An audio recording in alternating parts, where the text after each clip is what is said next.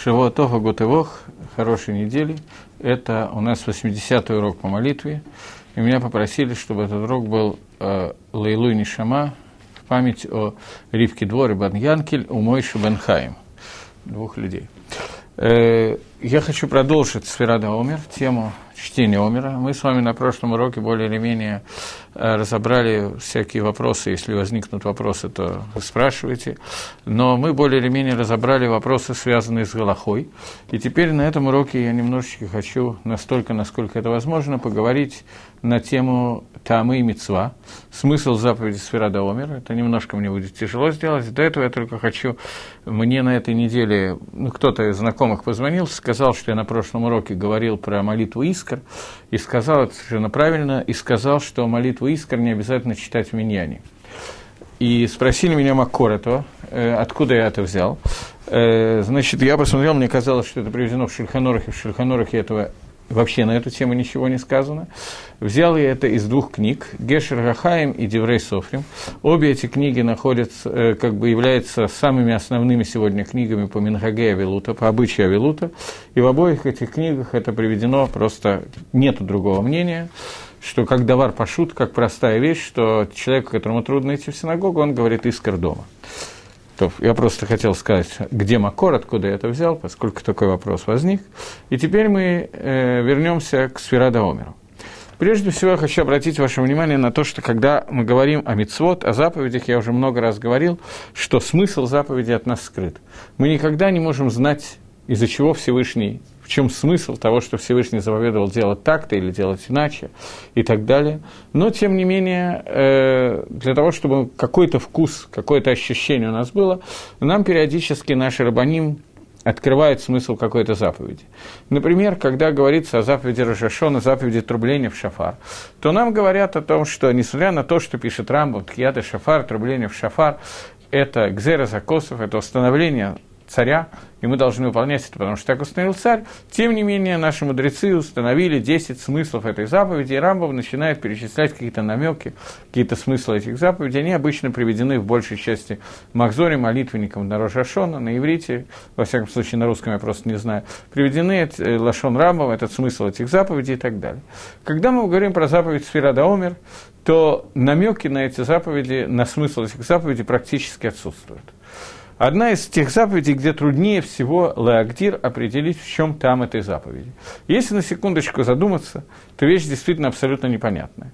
Я просто, как попугай, поскольку иначе не умею этого делать, произношу сегодня 16 день номера, вчера 15, завтра 17 и так далее. И каждый день называю, сколько дней прошло с приношения жертвы омер. И никакого объяснения этой заповеди нет. В молитвеннике мы читаем, что и рацион будет угодно, что так же, как мы считаем сегодня омер, что мы удостоились принести корбан, омер, жертвоприношение омера. Окей, все это понятно. И в жертве-то омера не очень виден смысл, тем более в, просто в сфере в подсчете Омера.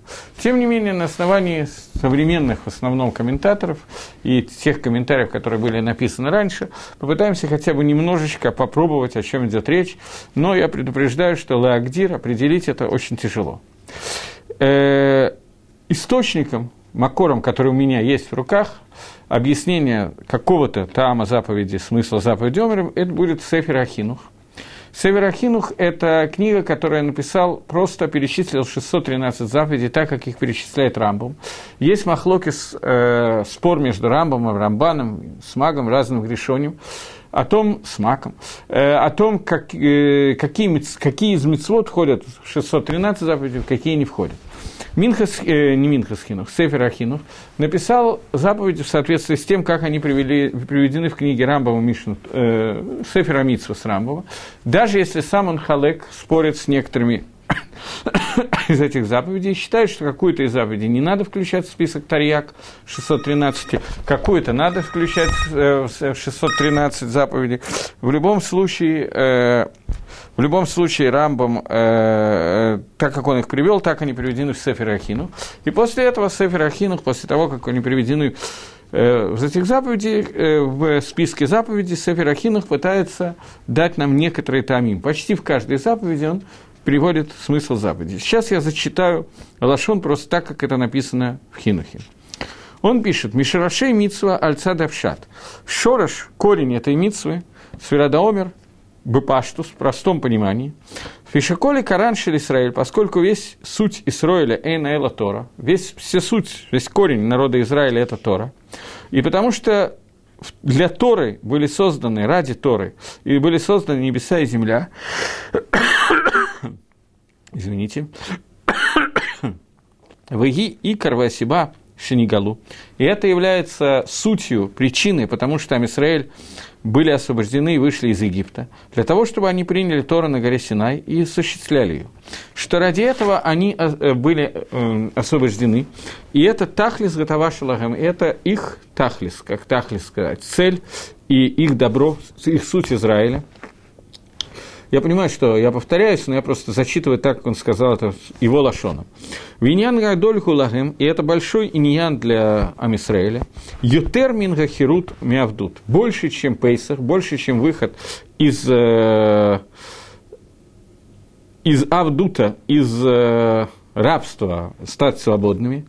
И из-за этого, поскольку это является суть существованием Израиля, и ради этого они были освобождены и вышли и вся гдула, все величие его, которые, которые они получили из-за этого. Поэтому нам дана заповедь, э, Всевышний дал нам заповедь считать э, на завтра после Йомтова Пейсах до дня дарования Торы и показать в наших душах наше огромное желание к этому дню уважаемому и важному для наших сердец. И подобно, дальше идет цитата из книги Иова, подобно того, как Эвид, как раб, черпает в себя э, тень и считает постоянно, когда это придет этот день, к которому стремится мы для свободы. Также этот миньян, также этот, расчет, этот счет дней Омера, он показывает человеку, что все наше спасение и все наше желание, все наше стремление прийти к этому времени. И это то, что мы считаем Омер, то есть э, столько-то и столько-то дней прошли из этого подсчета – и мы не считаем, сколько и сколько дней осталось у нас до этого времени, потому что все это нам показывает наш, огром, наше огромное сильное желание прийти к этому времени. Это дословно я процитировал Сейфер Ахинух. И здесь есть несколько вопросов. Один из вопросов Сейфер Хинух сам э, намекнул на этот вопрос, что, по идее, так как он написал, что дни Омера, простое понимание подсчета Омера, это понимание того, что я желаю, я стремлюсь и считаю дни, сколько дней приходит к Шивоту, к дарованию Тору. И, соответственно, по идее, я должен был бы считать, столько и столько дней осталось до Шивота, поскольку есть какая-то цель. И Верхинух сказал, что я так не считаю, но он не объяснил, почему я так не считаю. И это кушья, которая задается, что надо, по идее, считать дни, которые остались, а не дни, которые... У меня сейчас есть ребенок, которого через сколько-то времени бармицу, неважно, сколько я уже опять забыл, сегодня мы с ним выясняли, но он каждый раз мне сообщает, сколько времени у него до, до бармицу, и что пора уже купить шляпу, например, к бармице, костюм. Или э, сегодня он мне сообщил, что надо купить э, футляр для тфилин. Тфилин уже готовы. Осталось до бармицы два месяца, грубо, меньше, чем месяц осталось до надевания тфилин, и надо уже купить э, такой вот бархатный футлярчик для тфилин. Ребенок считает, сколько дней осталось до бармицу. Тем более мы должны считать, сколько дней осталось до шивота. Мы этого не делаем. Это вопрос «почему?», на который Сефер Ахинов не дает ответ. Э, чтобы немножечко разобраться в этом, я хочу обратить ваше внимание на такой ворд, который сказан Рафа Ароном Котлером, на известный на один известный момент в Торе. Но до этого я хочу сделать э, некое введение. Э, есть гемора в трактате Шаббат. Может быть, я приводил эту гемору, может быть, нет. Гемора в трактате Шаббат говорит о том, что человек, который увидел во сне букву Тет – то он должен радоваться, потому что это ему хороший знак, потому что с буквы «тет» начинается слово «тов». «Тов» на иврите – это хорошо. Гаон Мивильна задает вопрос, что с буквы «тет» начинается не единственное слово в иврите «тов», есть много других слов, которые начинаются с буквы «тет», и в том числе слова, которые не имеют такого хорошего значения, тоже могут начаться с буквы «тет». Вильнюсский Гаон приводит пример, слово «тава», «утонуть» тоже начинается с буквы «тет». Почему же, если я видел во сне букву «тет», то это симан «тов», а не симан «тава»? Знак того, что что-то хорошее, а не знак того, что кто-то утонул. Он отвечает, что у нас есть клаль, общее правило, что если то событие, которое в Торе оказывается первым, названо первым в Торе, это событие является ключевым для того, чтобы потом подобные ему события учить из этого события. Как, например, я, по-моему, приводил этот пример, если я не ошибаюсь. Обычно я привожу этот пример, когда рассказываю о войне четырех царей против пяти царей. Местами из общих соображений должен был этого коснуться, когда говорил про Пейсах, потому что эта война происходила в первый день Пейсах, поэтому я должен был этого коснуться. И само понятие Милхама, само понятие войны мы учим именно из этого. Мидраш рассказывает некоторые вещи, касающиеся этой войны и так далее, поскольку это была первая война, которая описана в Торе. Также слово «тов» в Торе встречается первый раз, поэтому человек, который увидел букву «тет», это ему хороший знак, поскольку первый раз буква «тет» считается, э, э, встречается в Торе, когда сказано слово «тов». Первый раз миньян – подсчет, счет, который есть, он встречается в Торе не в заповеди Сферада Омер, а он встречается в книге Берешит, когда Иаков э, приходит к Лавану и говорит, что он хочет жениться на Рахеле, и предлагает, что он будет 7 лет работать за Рахель. И идет счет 7 лет. Счет очень короткий.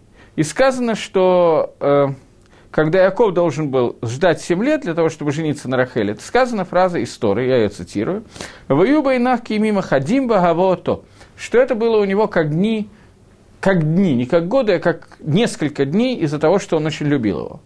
Раф Арон Котлер задает простой вопрос, я думаю, что это не его вопрос, любой человек нормальный задает этот вопрос, что когда человек стремится к чему-то, то наоборот, ему тоже столько, сколько ему надо этого момента ждать, то это кажется ему очень долго. Он хочет, чтобы это произошло побыстрее, а это тянется, откладывается, еще откладывается и так далее. И человек все это время ждет. Э, говорит Рав Котлер, что отсюда мы можем учить, что эти семь лет, которые нужны были Иакову, которые он работал за Рахель, это не только дни, которые Иаков должен был э, заплатить Лавану своей работы, столько-то и столько-то овец э, вырастить, столько-то и столько-то э, зерна посадить и так далее. То есть работа – это заработанные деньги, на которые он делает кедушин своей будущей жене Рахель. Но, кроме этого, это дни, которые он должен был подготовиться, приготовить себя к э, женитьбе. Э, женитьба на Рахеле Лей, Лемайса он женился, Яков женился на Лей, потом на Рахель, потом на служанках и так далее. Четыре жены, которые у него были, с помощью них он построил 12 колен, и с помощью них построен весь Амисраэль. Так вот эти годы, которые находился у Лавана и работал для Лавана, и ждал, отрабатывал женитьбу и так далее, эти дни подготовки к тому, чтобы построить Амисраэль. И поскольку эти дни, которые он готовился, и каждый из этих дней, каждый из этих лет, скажем так, 7 лет, каждый из этих лет он должен был приготовить, поднять себя на определенную ступень духовности для того, чтобы он мог построить Амисраэль, то они ему показались как дни, а не как годы, они ему показались как короткий срок, поскольку это было дни, когда он был овет, он был работал. А в это Рахель, дни, которые работал для того, чтобы он мог взять в жены Рахель. Взять в жены Рахель – это не просто заплатить колечко кедушин, сделать свадьбу и потом отправиться в свадебное путешествие. Это, это весь Амисраэль, который вышел из Акова, Лея, Рахель и Швахот. И поэтому они были как дни единые, поскольку это были как дни подсчета. Таким образом, из этого кусочка Тора, где впервые сказано, что надо было ждать сколько-то времени, считать дни, то э, это событие, которое нам описывает, оно описывает, что 7 лет являлись подготовкой к чему-то. Также 49 дней, как известно, я ничего не раскрою здесь, 49 дней, когда мы считаем Омер, это дни подготовки к Шивоту. Поэтому мы считаем, не сколько дней нам осталось до Шивота, а сколько этой подготовки уже прошло, насколько мы уже подготовили себя. Понятно, что эти дни мы БМЭ должны готовить, и э, эти дни, часть из них попадает на Беназманим, когда каникулы, когда люди учатся, как правило, значительно хуже, чем в другие дни, еще что-то. Но эти дни, когда мы должны готовить себя к дарованию Торы, принятию Торы, мы должны выйти на ту мадрегу, который, на которой мы находились в Шивот, на ту ступень, на тот уровень, на котором мы находились в Шивот. И невозможно сказать, что мне осталось столько-то и столько-то дойти до Шивота. Нет, мы считаем иначе. Я прошел такой-то и такой-то путь. Прошел один день Пейсаха, то есть один день со времени принятия Омера я должен был подняться на конкретную ступеньку. Терминах, э, я даже не знаю, в терминах Сидура, во многих, многие это читают, некоторые это не читают. Первый день я поднимаюсь на ступеньку Хесед Шиба Хесед, второй Гвура Шиба Хесед. Я не буду входить сейчас в эти ступени, это, в общем, мало о чем нам говорит с вами. Э, важно, что каждый день я должен пройти какой-то путь. Когда человек касается этого и, например, учит Перкеавод, то он увидит, что в последнем переке Перкеавод написано, что Тора не книт Барбаим Ветеша Драхим. Тора покупается 49 путями. И дальше Мишна пересказывает, каким образом покупается Тора. За эти 49 дней каждый из них это является одним из киньяним Тора, Арбаим Ветеша Кининим Тора, которые есть, мы должны купить через Арбаим Ветеша Емим вот эти вот дни, о которых идет речь. Семь первых дней это связано с Митсвой Ахилат Маца, остальные дни еще с какими-то митцвот. Я не хочу сейчас подробно в это входить. Это не то, что меня сейчас интересует, каким образом мы делаем эти кининим. Это, это от Шейла. Может быть, я коснусь этого, а может быть, нет. Мне сейчас хочется, чтобы мы глобально увидели картину, о чем идет речь. Мы не можем сказать, мне осталось пройти то-то, то-то и то-то для принятия Торы по очень простой причине – когда Амисраэль вышел из Египта и считали 49 дней, понятно, что у них не было миссии счета 49 дней, но они знали, что им нужно прийти на гору Сина и получить Тора. Они еще не знали, что они получают. Поэтому невозможно было считать, сколько мне осталось до уровня получения Тора, поскольку человек не знает, на каком он должен быть уровне в момент получения Тора. Но они должны были выходить в Херут, каждый день выходить, идти дальше, дальше и дальше. То же самое с нами. Мы с вами сейчас находимся в, другом, в другой немножко ситуации, в другом положении, в другой ситуации. Мы таки да знаем, что такое Тора в общих чертах. Мы знаем, к чему мы должны прийти ко дню дарования Торы. Но настоящий макор, источник Сферадоомера, человек не может технически считать, сколько ему осталось, поскольку он не знает, до какой ступени он должен дойти. Мы знаем, что мы должны дойти до определенной ступени, ступень, которая называется Наасева Нишма – мы должны дойти до ступени, когда мы приходим к горе Синай и говорим вот эту вот загадочную фразу на Асева Нишма, когда все Малахей Ашарет, ангелы служения, бросаются ко Всевышнему и говорят, кто открыл вот эту тайну Израилю, и дают нам э, короны, одну корону Кенегет Наасе, другую корону Кенегет Нишма, одну для сделаем, другую услышим, и все потому, что вначале сказали сделаем, потом сказали услышим. Вещь, которая на самом деле совершенно до конца непонятна. Как бы им этом Израиль мог сказать, как действительно могли сказать «сделаем и услышим», когда они не знали, что именно надо делать. Это вещь, которая непонятна, и претензия, которую народы мира говорили о Израилю. Шата Пашут простое понимание, что Амисраэль сказал, мы еще не знаем, что от нас потребует Всевышнего, но, но все, что в дальнейшем от нас потребуется, все мы будем делать, независимо от того, что от нас требуется, потому что мы готовы на все, что исходит от Творца. Но, тем не менее, эта фраза на Асева Нишма – это фраза, которая является той ступенькой, на которой мы должны дойти за эти 49 дней, и это не так просто выйти на эту ступень. Э, теперь попытаемся как-то в двух словах сказать что я имею в виду, на что я намекаю сейчас. Э, фраза на «Асеу Нишма» – это фраза, которая являлась причиной, по которой Тора была дана Израилю. Все остальные народы, как мы знаем, у каждого народа была своя причина, по которой они отказывались взять Тору. Каждый из народов говорил, один говорил, что в Торе написано это, поэтому я не могу взять, другой, что написано это, я не могу взять. Один написано «не убей», другой «не, не прелюбодействуй», третий «не укради» и так далее. Но каждый из народов, в том числе Исаф и Ишмаэль, отказывались принять Тору, поскольку в Торе написано что-то, что не соответствует сути этого народа. А Мисраэль не стал задавать вопрос, что написано в Торе, и сказал на Асава Нишма, за это он удостоился принять Тору. Есть очень много объяснений этому, и я, мне кажется, что я перед прошлым Шивотом говорил о том, что Наасе и Нишма соответствует Исаву и Ишмаэлю, Наасе соответствует Исаву, Ишмаэлю соответствует Нишма и так далее. Мы обсуждали. Есть еще одна накуда, которую я хочу сегодня немножечко коснуться, так вскользь как бы упомянуть.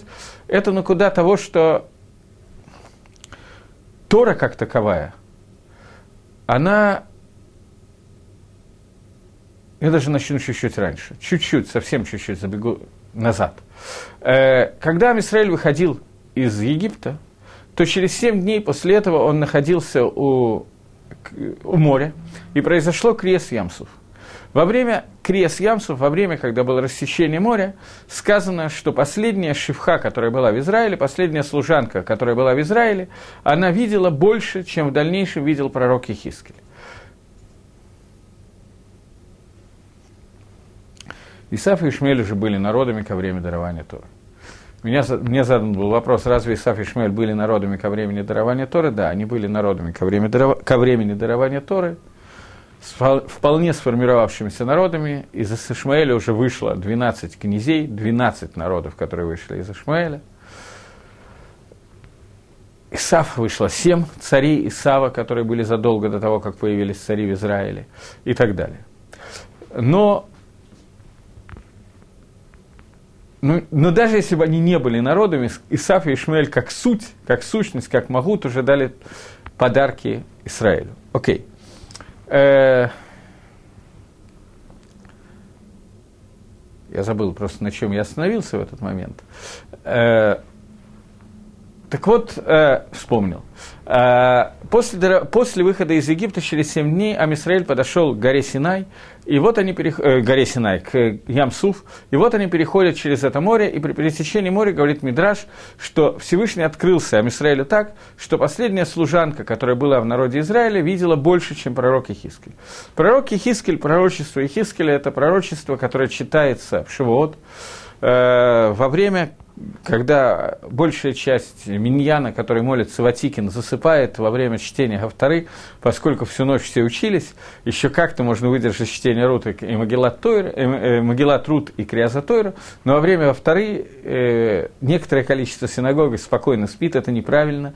Лучше не учиться всю ночь, но нормально молиться Шахрис, я это говорю не только вам, но и себе, поскольку Минхак Исраэль, чтобы мы в Лайла Шивот не спали, а учились целую ночь, после этого довольно трудно молиться Шахрис. Но во время, когда читается э, Гавтара из книги Хескеля, там читается Маасе Меркава, то есть Маасе Меркава, то, как устроена Меркава, как Хескель описывает Меркаву, колесницу Всевышнего, которую он видел. В описании этой колесницы содержится не ремес, а описание, которое дает Танаха, Танах, Тора Шибихтав – всего, из чего растет в дальнейшем скрытое учение Торы Кабала, то есть способ, который Всевышний управляет миром, он описан в этой колеснице Хескель, поэтому принято на этого мафтера вызывать тогда, когда это возможно, человека самого грамотного в синагоге, обычно Рава, вызывают, поскольку там можно многие вещи не понять, и такой мингак существует. Так все, что видел Хискель, это несопоставимо с тем, что видела служанка во время рассечения моря. То есть Всевышний во время рассечения моря открыл Амисраэлю полностью то, как он управляет миром. Самые большие тайны управления, тайны Творца были открыты в это время. Если так, то задается вопрос не мною, Вопрос, который задается комментаторами, что было открыто в Лайла Шивот, что было открыто в Мамад Арсинай, что во время Мамад Арсинай прибавилось, какой, какой гилуй, какое раскрытие Творца к тому, что они уже видели. Лихойра, на первый взгляд, уже больше увидеть было невозможно больше раскрыть было никак невозможно. И это действительно так. Раскрытие Мамада Арсинай, горы Синай и раскрытие э, во время Криас Ямсов были по, по величине раскрытия были одинаковые. Но во время Мамада Арсинай нам была дана Тора. Во время Криас Ямсов этого не было. Мы видели все, что хочет Гашем нам показать, но Тора нам еще не была дана. Тора должна была быть нам дана в награду за эту фразу на Асе. На Асе Нишма за то, что на Асе сказано до Нишма. И эта вещь не до конца понятная. Ворд, который я хочу сейчас использовать и сказать, это ворд, который говорит о том, что Тора на самом деле. Знаете что, я использую известный мидраж. Когда Маширабейна пришел во время Мадар Синай получать Тору, то Малахей Ашерет, ангелы служения, собрались около Всевышнего и сказали, то сокровище, которое ты хранил 26 поколений от сотворения мира, или 26 поколений до сотворения мира, это сокровище сейчас ты хочешь дать в руки Басар вода, в руки плоти и крови? Ответил Всевышний Маше, ответим. И Маше ответил, я думаю, что вы знаете этот мидраш, но я расскажу в двух словах его. Маше спросил, что написано в Торе. Написано в Торе «не убей». У вас есть смерть, вы смертны. Написано в Торе «почитай родителей». Клум абава има ешлахем, у вас есть родители. Написано в Торе, это он отвечает ангелам, написано в Торе э, «не укради» не возжелай. клум Ецергора Ешбахем, у вас есть Ецергора. Все, что написано в Торе, относится к людям, поскольку у них есть Ецергора, у них есть все, что к ним относится. Поэтому Тора должна была принадлежать людям, а не Малахим. Это ответил э, Маширабейну Всевыш... э, ангелам, и он получил Тору. Но нужно понять, в этом диалоге между Маше и ангелами, ангелы ведь тоже сказали Тану, Тану требование, которое имеет место быть, которое имеет право на существование. Требование, которое говорит, что в нижнем мире нечего делать Торе. Тора, она настолько как душа, что она не относится к Алам, который называется Алам Авойда. Она относится к Алам Схар. Она относится к миру, который называется мир работы, а называется мир награды. Тора, она настолько выше, что она вся схар, она вся награда. И как вы можете, как ты, Всевышний, хочешь дать Тору в самое грязное место этого мира, в Авойду – туда, где есть Ецаргора. Маширабейн им ответил, что Тора относится и к миру Схара, он не стал спорить с ангелами. Вода, что то, что вы говорите, Тора к душа, с этим, Тора это святость, с этим нельзя спорить. Но Тора относится к тому месту, где есть Ецаргора. Поэтому он сказал, что вы не можете убивать, вы друг друга не можете убивать, имеется в виду. Малах Амавит, э, ангел смерти, это именно тот, кто отвечает за смертный процесс, но друг друга ангелы не убивают. У вас нет отца и матери, вы не можете почитать отца и мать. Вся Тура относится к нам. И это та она, которая была принята. Но при этом та она ангелов, она тоже та она, это правильно. Тора, она настолько к душа, что какое она имеет отношение к этому миру. Она больше относится к миру Скару, награды. Поэтому я говорил уже много раз, что Эцда, Тов, Ра, о котором мы говорили, дерево познания добра и зла, от которого ели Адам и Хава, это превратило мир в такую ситуацию, что в нем скрыт там мицвод, скрыт смысл того, что мы делаем. Мы делаем эти заповеди, потому что так захотел Всевышний. Но что мы достигаем каждой заповеди, мы не имеем никакого представления. И тем не менее мы их делаем. Поэтому представление о том, что, что это такое, на самом деле понимание заповедей, в этом мире практически отсутствует, есть только какие-то намеки. Это то, что сказали ангелы. Ты хочешь дать, дать Тору этим людям, Машаях. То есть сама Тора, она относится больше к Алам Схар, к Алам Аба, к будущему миру, к миру награды, чем к Алам Азе, чем к этому миру, миру Авойды. Поэтому нужна была какая-то ступенька, которая соединила бы Тору с этим миром. Этой ступенькой работала фраза «Наасе». Когда Амисраэль пришел и сказал «Наасе», Ванишма сделаем и услышим, сделаем именно вот на Асе, то он сказал, что мы будем делать Тору до того, как она дана, до того, как мы нишма, до того, как мы ее получим. Таким образом, он соединил себя с Аламсхар до того, как прошел Аламавойда. Нишма – услышать. Это означает получить Тор заповеди, в виде заповедей исполнять их. Наасе – это значит сделаем до того, как мы это имеем. Будем делать это примерно понятно, что я имею в виду. Мне трудно лучше где. Теперь я хочу определить, теперь я хочу сказать еще одну вещь. Что я уже сказал сегодня на уроке, что когда какое-то слово, какое-то понятие первый раз участвует в Торе, находится в Торе, описано в Торе, то в этой ситуации из него мы учим все последующие понятия, когда оно происходит. Слово «наасе» впервые встречается в Торе, когда сказана известная фраза – и сказал Всевышний, «Наасе Адам Басалмейна Кедматейну». «Сделаем человека по образу и подобию нашему». Впервые сказано слово «наасе» – «сделаем». То же самое слово, которое говорит посук в Шмот, что сказал им Израиль, когда они находились у горы Синай. «Наасе» – Всевышний сказал «сделаем человека». «Сделаем» – это связано с подобием и э, образом Творца. То есть, когда Кодыш Барагу делал человека, мы знаем, что мы это читаем, э, поем, каждый по-разному. В молитве Лахадади, когда мы говорим «Сов Маасе» в шаббат, «Вери в шаббат», когда мы говорим «Сов Маасе Бамах Шаббат Хила». Конец замысла в его начальном, э, конец действия в начальном замысле. Когда Кодыш Барагу сказал на Адам, это был начальный замысел ради окончания. Какое окончание? Для чего Гакодыш Барагу делал человека? Он делал человека для того, чтобы человек получил схар в этом мире. Само цель творения человека в этом мире, который сделал Всевышний, это Дери готов лаитив, тот, кто коль кулотов, тот, который весь целиком хороший, состоит из стов, он хочет лейтив, поэтому он хочет делать добро. Поэтому человек был сделан для того, чтобы стать объектом принятия того добра, которое дает Всевышний. Это схар.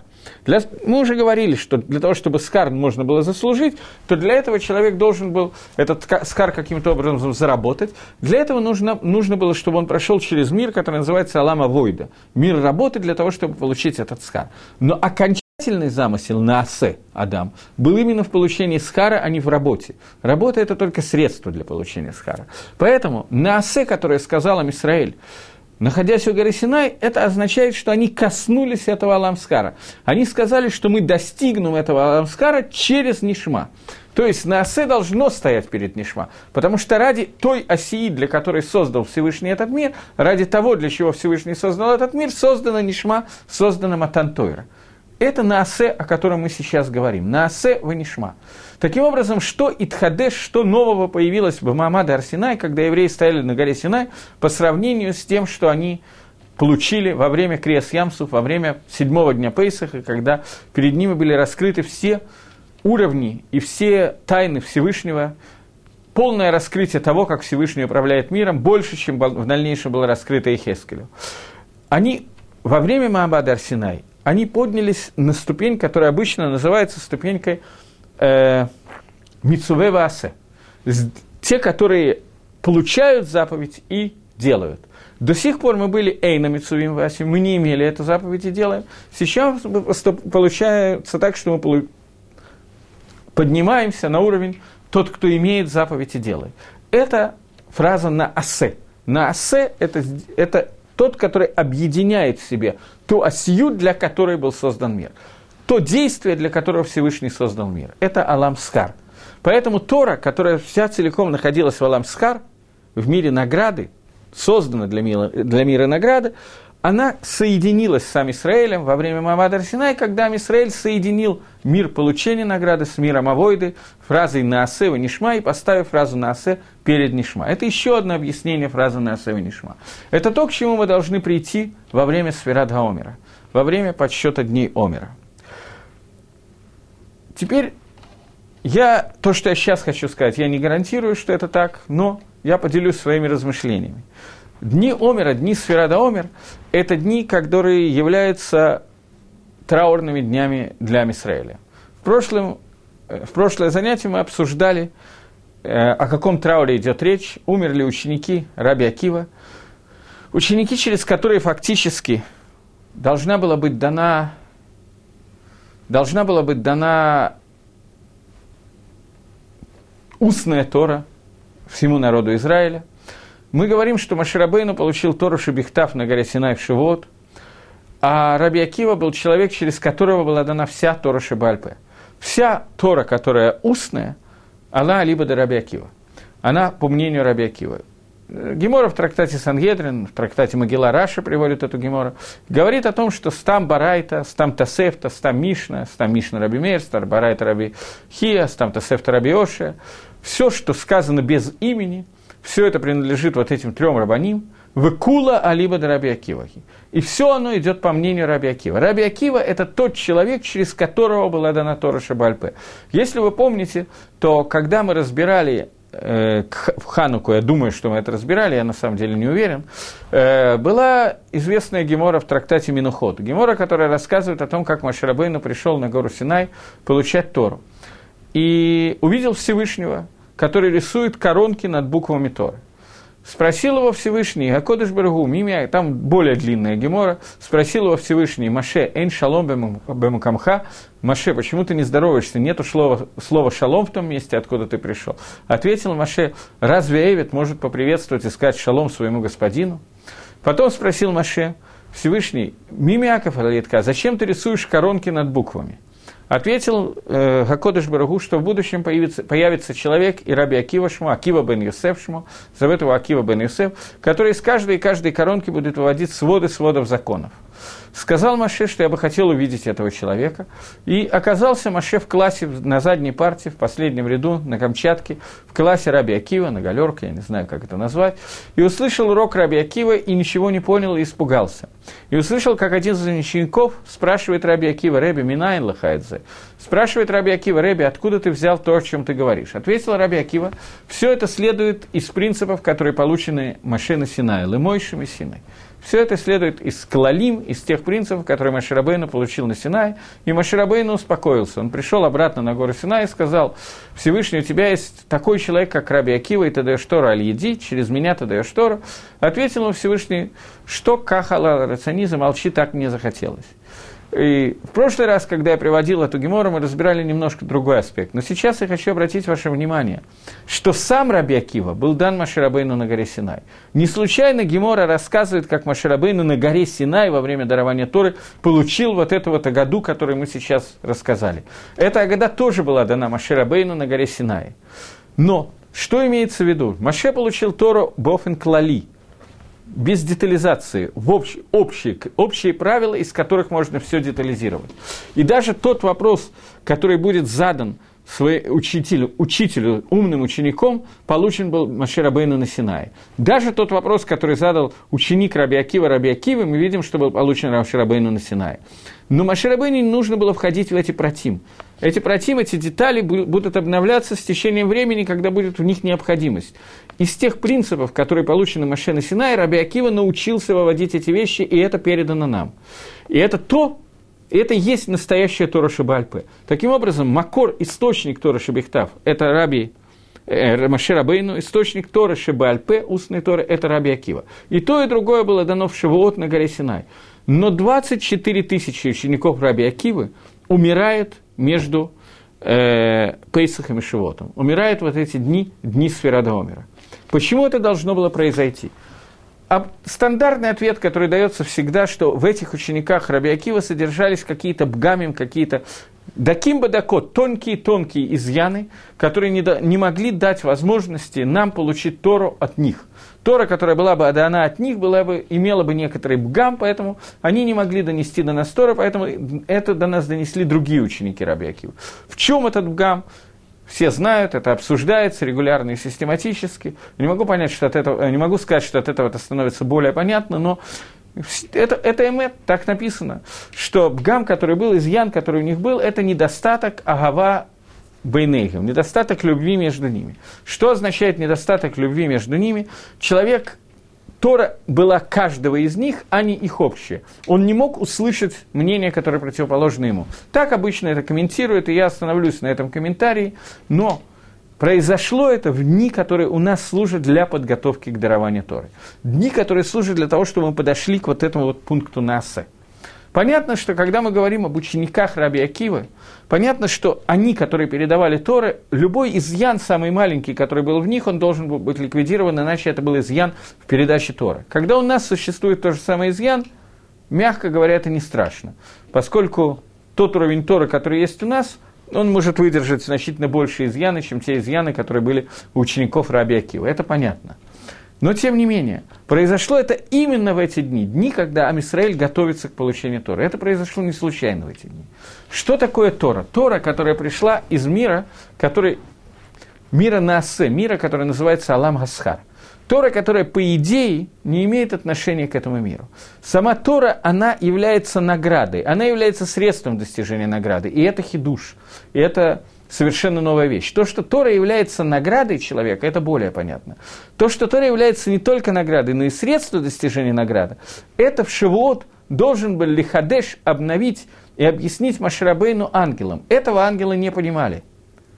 Это мы узнали от Маше, который сказал, что из того, что в Торе написаны такие-то и такие-то вещи, в Торе написан способ работы Негет Ецергара, Тора – это тавлин, лекарство против Яцерары, поэтому это превращается в авойду, в мир работы.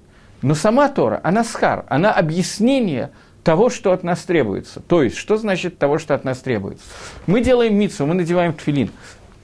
Тора, которая находится в Алам Аба, Тора Шалялам Аба, скажем так, Тора будущего мира, это объяснение смысла этих мицвод. То, что было бы нам ясно и без и без Торы, если можно так выразиться, то есть, другими словами, Тора была бы раскрыта в другом виде, если бы Адам и Хава не ели от дерева познания добра и зла, если бы земля создала дерево такого же вкуса, как плод, то тогда Авойда и Схар, они были бы абсолютно одинаковы, они были бы на одной ступеньке, были бы одинакового вкуса, одинаково ясны для нас. Сегодня это не так, но Тора – это то, что соединяет результат с работой и показывает нам, как посредством работы мы достигаем результата. Тора, она находится в Алам Аскар, это и есть награда. То, что мы говорили уже многократно, что Схар Митсва Митсва. Награда за заповедь – это заповедь. И вот эта Тора, о которой я сейчас говорю, она ученик... Что ее суть? Ее суть – это Схар, ее суть – это награда. Когда мы говорим о Схар, мы волей-неволей должны сказать, что любая награда, которая есть, она возможна только если существует Медад один, только если существует мера суда – в случае, если нету, отсутствует мера суда, то отсутствует понятие награда. Если есть только хесед, то независимо от поведения, ни от каких вещей, есть бесконечное добро, оно будет дано независимо от того, что я делаю. Все закончилось сама авойда возможна, сама работа возможна. Только в случае, если в зависимости от своей веры я получил такое-то наказание, в зависимости от митсвы такую-то награду и так далее. В противном случае понятие схарвоныш отсутствует. Существует просто независящее от меня поведение, которое Гакодыш Барагу посылает на меня гашпо, влияние, независимо от того, как я себя веду. Тора определяет понятие награды, ради которой создан этот мир.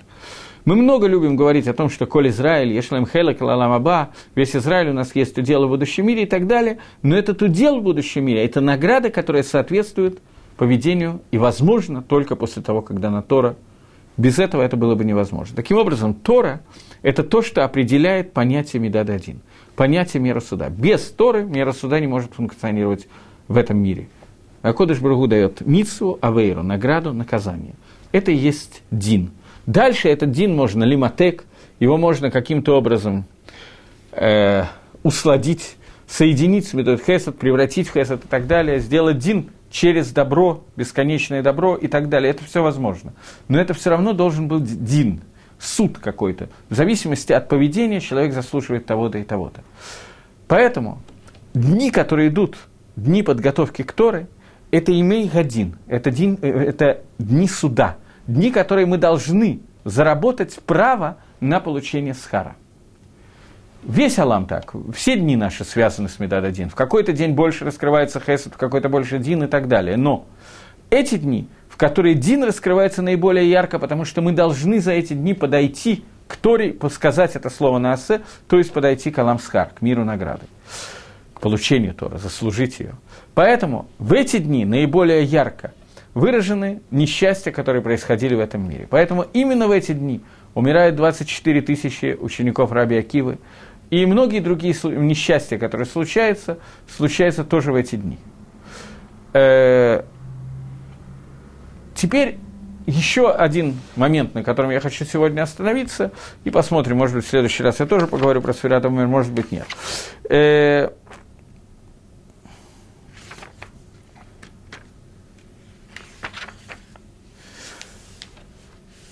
Сфера Омер, мы начинаем лиспор считать дни Омера в соответствии с того, сколько времени прошло с приношения Корбан Омер. Корбан Омер, приношение жертвы Омера, это жертва, которая приносится, я не помню, говорил я или нет, но это жертва, которая приносится таким образом.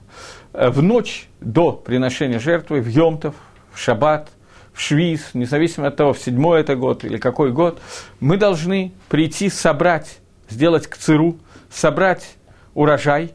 После этого этот урожай э, ячменя или овса, ячменя, омер это а, ячмень, он после того, как собирается этот ячмень, после этого из него приготавливается жертвоприношение и приносится на жертвенники. Все это делается в Йомтов. Это дахе отодвигает Йомтов. По-моему, я об этом говорил в прошлый раз, если я не ошибаюсь. После того, как это приносится, мы должны увидеть одну вещь. Есть всего два жертвоприношения, два корбана – которое приносится из минуход, из хлебных жертвоприношений, из ячменя. Это корбан сота, это единичный корбан, и корбан номер – это корбан всего цибура. Единичный корбан, корбан соты приносится из ячменя, Гемора говорит, по какой причине. Сота – это женщина, которую подозревают в том, что она совершает измену мужу. И есть какие-то основания, это не просто так, есть какие-то основания считать, что она это сделала. Э, на эту тему можно целый урок дать, поэтому я не знаю, стоит ли мне входить сейчас в этот вопрос. Но основание состоит в том, что муж ее приревновал. Не просто приревновал и сказал, что ты нехорошая женщина, ни с кем не должна разговаривать и так далее. Нет. Он сказал, что у меня есть основания при свидетелях считать, что ты себя нескромно ведешь с таким-то и таким-то, конкретного человека. Приревновал его с ним и сказал, что с этим человеком тебе нельзя уединяться – После этого она с ним уединилась на определенное достаточное время для того, чтобы совершить преступление. И, по, и этому были свидетели уединения, и никто не знает, чем они занимались. Может быть, она изменила мужу, а может быть, они в это время э, занимались э, судьей того, что такое сферада Омер, учили законы сферада Омера. Никто точно не знает, что произошло в это время. И она говорит, что она тагара, но верить ей понятно, что в этой ситуации нельзя. И в этой ситуации делается проверка. И ей и предполагаемому любовнику. Проверка делается таким образом, что муж, если у него нет этой аверы, если у него есть такая авера, то проверка невозможно осуществить. Муж ведет ее в Бейдамигдаш. После того, как он ведет ее в Бейдамигдаш, там они приносят жертвоприношение, это ее жертвоприношение, но на деньги мужа приносится, жертвоприношение хлебное из ячменя. После этого э, ее заклинают, что она Тагара, она дает клятву именем Всевышнего, что она Тагара. После этого парша, отрывок, в которой рассказывается все, о чем я сейчас говорю, истории, стирается в воду, набранную из умывальника, где корени моют руки, умывальника в Бейтмигдаше, около жертвенника, в котором, на котором приносится жертвоприношение, которое соединяет этот мир со Всевышним, собирается немножечко праха, его кладут в эту воду так, чтобы он был замечен, очень небольшое количество, и после этого она выпивает эту воду. Она имеет право отказаться от этого, она может сказать прежде всего, что да, я действительно сделала это Авейру, может говорить, что Авейру я не сделала, но пить не буду. В этом случае она обязана развестись с мужем, вернее, муж обязан ее развести. Единственное, что она теряет китубу. Э, китуба – это деньги, которые должны выплачиваться при разводе, в случае, если развод из-за нее, то она, естественно, теряет кетубу, поэтому она может отказаться пить, не говоря о том, что она сделала что-то плохое, ее уговаривают это сделать, Кагиним. После того, как она отказывается это сделать, если она отказывается сделать, то после этого жертвоприношения из ячменя она выпивает эту воду, и если она тагара, если ничего не было плохого совершено, то она становится более красивой. Если она до этого рожала девочков, девочек, рожает мальчиков. Если она была бездетна, то она начинает рожать. Рожала мальчиков более смуглых, рожает более красивых и т.д. и т.п. И так далее. Но я хочу остановиться сейчас на одной детали. Вся эта история очень интересная, об этом можно много интересного рассказать, но я хочу остановиться на одной только детали. Деталь, которая говорит о том, что корбан, который она приносится, это единственный, почти единственный корбан, который приносится из ячменя. Почему? Ячмень – это вещь, которую продукт, который люди обычно не едят. Я, честно говоря, не знаю, небольшой кулинар, я не знаю, сегодня ячмень – это вещь, которую много едят люди, немного едят люди. Сегодня люди в основном едят те вещи, которые считаются как бы охаль, рауил и бхима, вещи, которые продукты, которые больше должны есть скот, а не люди. Например, для того, чтобы купить, я не знаю, как это по-русски звучит. Кемах мале – это плохо перемолотая пшеница. За плохо перемолотую пшеницу, которая вообще является кормовой и обычно идет для еды скоту, сегодня платятся дикие деньги и так далее, значительно дороже, чем за хорошо перемолотую пшеницу, полный абсурд, но тем не менее мир он полон абсурда. Поэтому, может быть, сегодня ячмень самый дорогой, самый дорогой продукт, который может быть, и так далее. Мне какая-то надпись появилась, я только не очень понимаю, что пиво и ячменный кофе тоже идет сейчас в пищу. Окей. Я думал, что кофе делается из зерен кофе, кофе, а еще делается пиво, я не задумывался. Когда мне было пять лет, я был очень худенький, и кто-то посоветовал моей маме, я знаю, кто посоветовал, что мне надо каждый день выпивать стакан пива. И меня, я помню, мы отдыхали в Евпатории, меня заставляли выпивать стакан пива, пока это не кончилось тем, что мне стало очень плохо. С тех пор я, меня не заставляли с тех пор брать пиво в рот, но я уже взять его в рот не могу. Поэтому что такое пиво, я представляю очень так, теоретически. Но мне казалось, что пиво, ну, не знаю, неважно. Так вот, э, вернемся к тому, что корбан, который приносит эта женщина, она приносит корбан из продукта, который идет обычно на корм скоту, а не на корм людям. Э, в 1985 году, если я не ошибаюсь, это было, может быть, четвертом, я не помню. Э, у нас в Ленинграде, тогда я жил, стало очень много разговоров на тему того, что мацу, которую пекут в синагоге, ее есть нельзя, мы и раньше не ели, но вдруг кто-то захотел ее есть и так далее, в связи с тем, что зерно, которое, готится, которое готовится, оно по каким-то причинам не годится для мацы. И вот тогда я помню, что я сделал такой неожиданный поступок, мне самому понравился. Я позвонил на мелькомбинат ленинградский, где делается из зерна мука – и представился как представитель э, Комитета госбезопасности отделения по делам религии и культов. И попросил мне сообщить, прямо из дома я позвонил, и попросил мне сообщить точную технологию помола зерна. Сказал, что это нужно в связи с диетарными какими-то законами религиозными, поскольку мы должны готовиться к приему какой-то американской делегации. Они меня долго переключали в, э, разные места, наконец переключили к какому-то человеку, который действительно мог ответить на все вопросы, явно понимал, о чем идет речь. Выяснилось, что в Ленинграде примерно 95% всего зерна, которое приводится, привозилось тогда в Ленинград, оно не выращивается ни в Белоруссии, ни на Украине, ни на Целине, ни еще где-то. Оно выращивается в Канаде, поскольку Ленинград – это большой порт, и привозится на кораблях. Но канадцы продавали, или скорее Россия закупала тогда Советский Союз, исключительно кормовое зерно, которое в пищу годилось только скоту, и то после определенной обработки. Поэтому для того, чтобы каким-то образом из него делать муку, оно проходило обработку, его витаминизировали, вымачивали в витаминах от 16 до 18 часов, и только после этого оно пускалось на муку на перемолку. Таким образом, мы выяснили, что оно прошло процесс замочки явно больше 18 минут, и что оно не годится ни в коем случае для мацы. Вот. Но, тем не менее, люди его ели. Ячмень тоже съедобен для человека, но, тем не менее, это, это продукт, который предназначен для корма скоту. И сота приносит это, поскольку ее подозревают в том, что она сейчас сделала маасе шельбгема. Она сейчас сделала действие, которое не человеческое, а действие скотины. Скотина, она... Скотина – у нее нет понятия брака, у нее нет понятия какой-то верности и понятия какого-то соответствия тому, где она должна находиться, в отличие от человека. Поэтому эту женщину обвиняют в том, что она вела себя как скот. Поэтому она приносит корбан шельбгема. В случае, если она действительно зинта, если она действительно сделала запрещенные действия, изменила мужа, то умирает, когда она пьет. Умирает и она, и ее любовник, который в это время не пьет. Такая была технология проверки соты. Когда мы говорим про корба номер, это второе жертвоприношение, которое приносится из ячменя. И какая связь? Почему еще одно жертвоприношение, которое приносит весь Сыбур, весь вся община, которая ничего плохого не делала, тем не менее они приносят этот корбан, который тоже корбан шельмаахаль бгима. Ведь они не делали маасе бгима, они не делали действия, связанные с бгимой. Почему они приносят корбан бгима? Ответ на этот вопрос такой, что до дарования Торы человек ничем не отличается от скотины. Ну, есть какое-то отличие, то, что скотина может сказать «му», а человек может сказать какую-то гнусность. Но друго, другого различия нету. Суть различия между человеком и животным состоит в том, что животное видит какой-то предмет.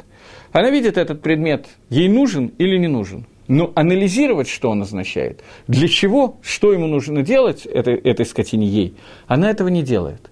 Человек – он находится на принципиально ином уровне, и разница между человеком и животным состоит в том, что человек должен э, увидеть в том процессе, который произошел, он должен увидеть Яд Хашем, руку Всевышнего. Для этого он создан. Это разница между человеком и Всевышним. Это кроется и в, я не буду сейчас входить, даже в гематрии слово «бгема» и слово «адам» это тоже находится, но «бгема» само прочтение слова бхема – это ба-ма. В нем что? Ба – это в нем, ма – это что? Что находится в нем? Ничего, пустота. Адам – это немножко другое. Адам – это человек, который создан по образу и подобию Всевышнего, создан ради слова Наасе. И вот эти 49 дней, которые есть между Пейсахом и Шивотом, это 49 дней со времени приношения Омера, которые должны прийти к нам – и не только наш, нас, на самом деле весь мир при этом идет, поднимается на какой-то новый уровень, мы должны пройти путь от Бгема до Адама. Путь, который ведет от того, чтобы просто покушать, пути, которые приходят к тому, чтобы увидеть Гашгоху и Гангогу Всевышнего. Увидеть, как Всевышний управляет этим миром, и понять, что мы созданы для того, чтобы сказать вот эту вот фразу на Асева Нишма. Э, до того, как мы это сделаем, у нас нет никакого мусага, что такое матантара. У нас нет никакого ощущения и понимания, что такое матантара, и мы не можем к этому прийти. Э,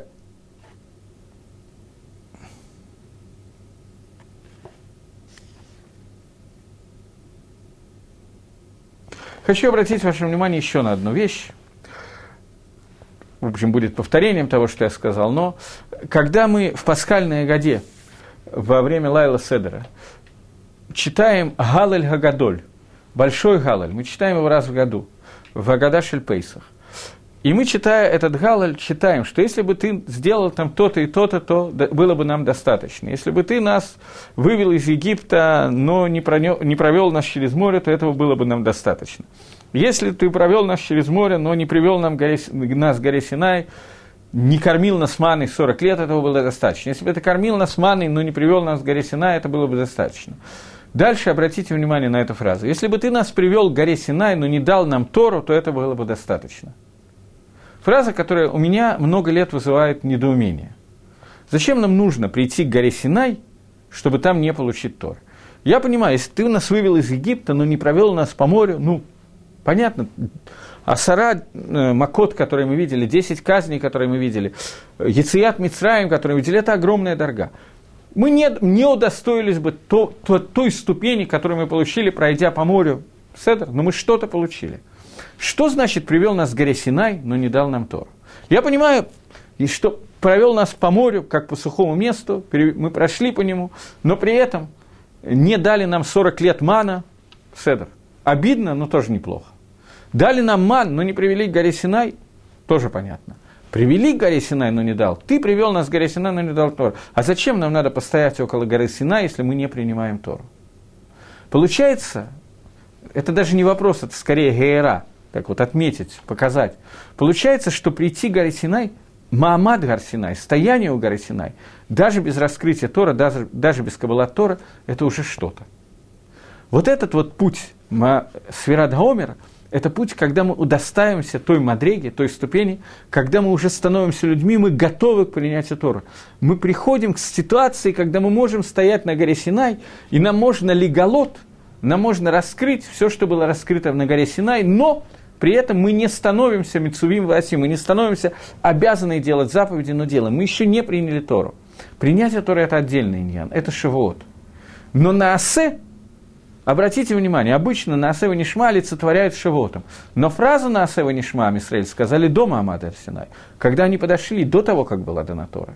После этого прошло еще три дня, после того, как они сказали на Асева Нишма, и Всевышний дал еще три дня для того, чтобы мы приготовились, не подходили к женам и так далее, дополнительные к душе, последние три дня. Но до этого уже было сказано на Асева Нишма.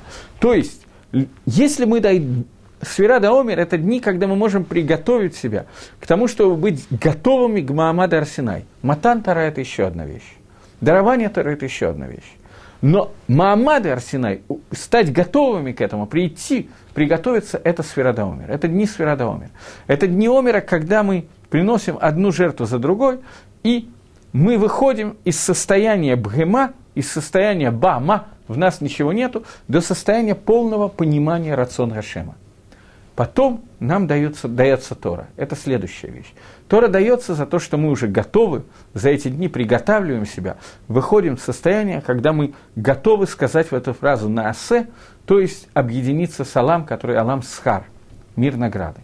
Тогда мы можем принять эту Тору. Понятно, что когда мы говорим о Схаре, то Медад Гадин, мера суда, должна хотеть нам дать эту Тору. Поэтому в эти дни Дни Сферадаомер – это дни, которые были Муадим Лапаранут, дни, которые годились для различных паранутов.